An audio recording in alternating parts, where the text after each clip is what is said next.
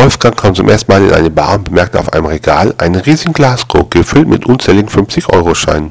Fragte den Barkeeper: Entschuldigung, was hat er mit dem Glas voller Geldscheine auf sich? Das muss ja Vermögen sein, sagt der Barkeeper. Als ich an meinem Lokal eine Wette laufen. Wer einen fünfziger einzahlt und drei Aufgaben bewältigt, der bekommt den Krug mitsamt Inhalt. Das sind also sehr schwierige Aufgaben, wie du anhand der Menge der Scheine schon denken kannst. Und was sind das für Aufgaben? Nein, nein, erst zahlen, dann stelle ich die Aufgaben. Alles gut, er rückt einen fünfziger raus. Der Barkeeper stellt die Aufgaben. Erstens, du musst diesen zwei Liter Krug mit Tequila auf Ex austrinken, ohne abzusetzen, und darfst keine Miene verziehen. Zweitens, hinten im Hof ist mein Pitbull angekettet, der deinen lockeren Zahlen. Den musst du bei bloßen Hand ohne Hilfsmittel ziehen. Drittens, im ersten Stock wohnt meine achtzigjährige Oma. Der hat im Leben noch nie einen Orgasmus. Der musst du besorgen, bis er zum Höhepunkt kommt. Wolfgang meint, du spinnst wohl, das schafft doch kein Mensch. Na gut, dann kommt der fünfziger ins Glas.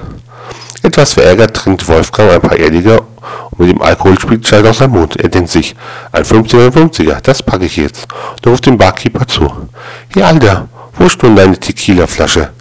Der Wirt gibt ihm den zwei Liter Krug, der Mann setzt an und beginnt zu schlucken. Tränen rinnen ihm schon aus den Augen, sein Kopf wird rot, er verzieht keine Miene und trinkt den Krug wirklich auf einmal aus. Applaus bricht in der Bar aus und Wolfgang schwankt hinaus in den Hof zur zweiten Aufgabe. Plötzlich hört man in der Bar Kampfgeräusche. Bellen, jaulen, kratzen, schreien, dann ist es still. Deren Gäste sind sich fast sicher, dass der Wettkönig draufgegangen ist. Da tockt er zur Tür hinein, die Kleid zerfetzt, bis hinten mit Bissen und Kratzwunden die Menge tobt. Als der Applaus abgeklungen ist, ruft er, so, es wäre geschafft. Und wo sitzt die achtzigjährige Oma mit dem lockeren Zahn?